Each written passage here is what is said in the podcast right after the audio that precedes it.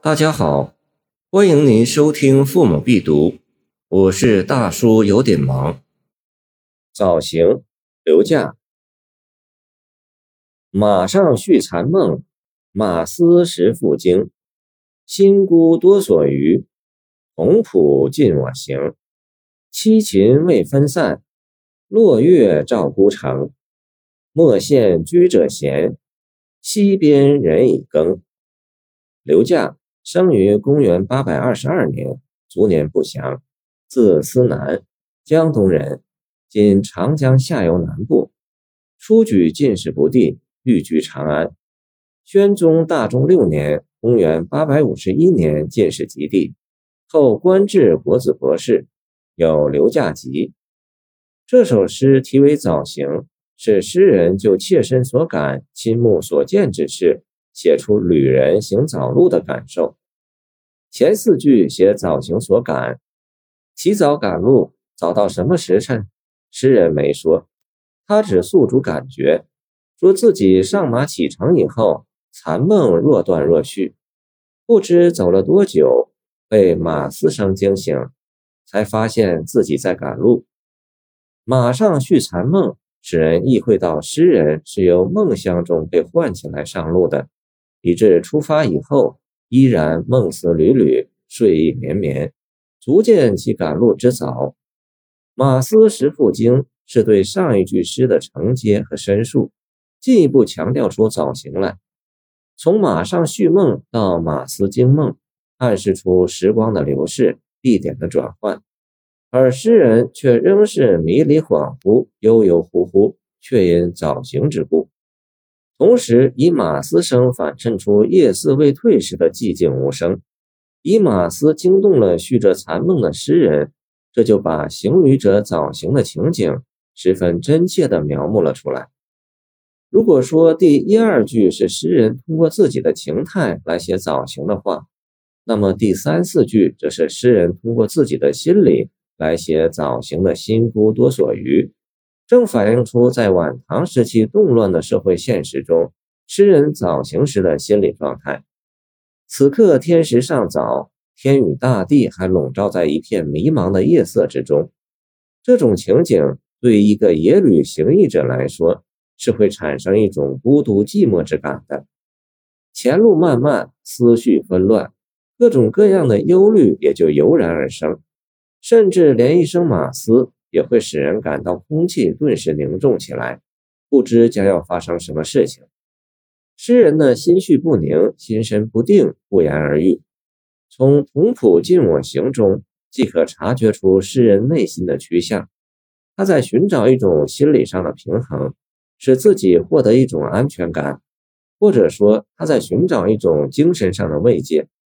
因此这两句诗明显地表现出诗人早行时的那种特有的悲苍孤寂的心理感受。后四句写早行所见，七禽未分散，落月照孤城，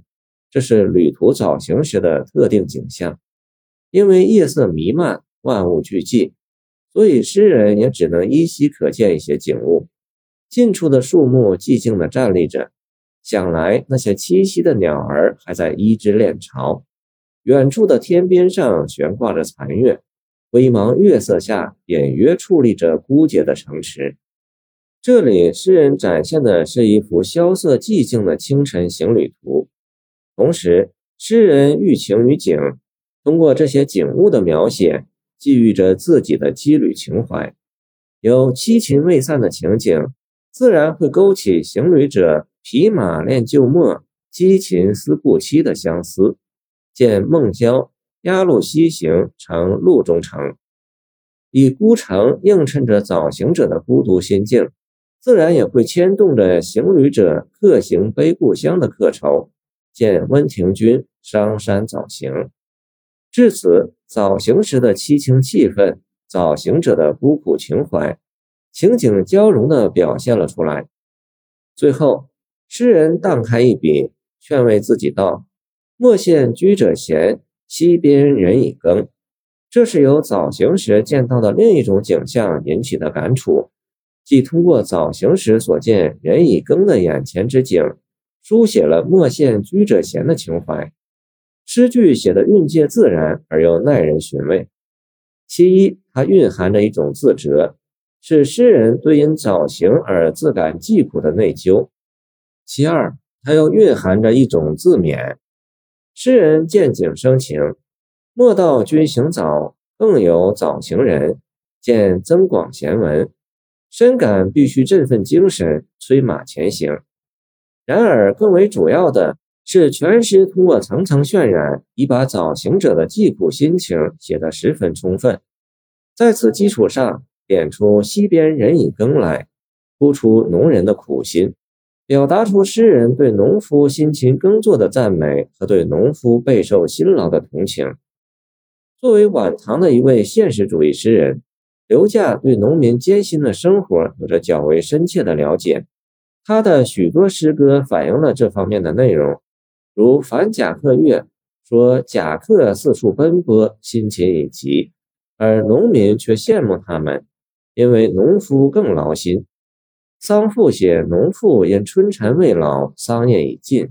只好起早赶往远处采摘等等。这首诗虽然写早行，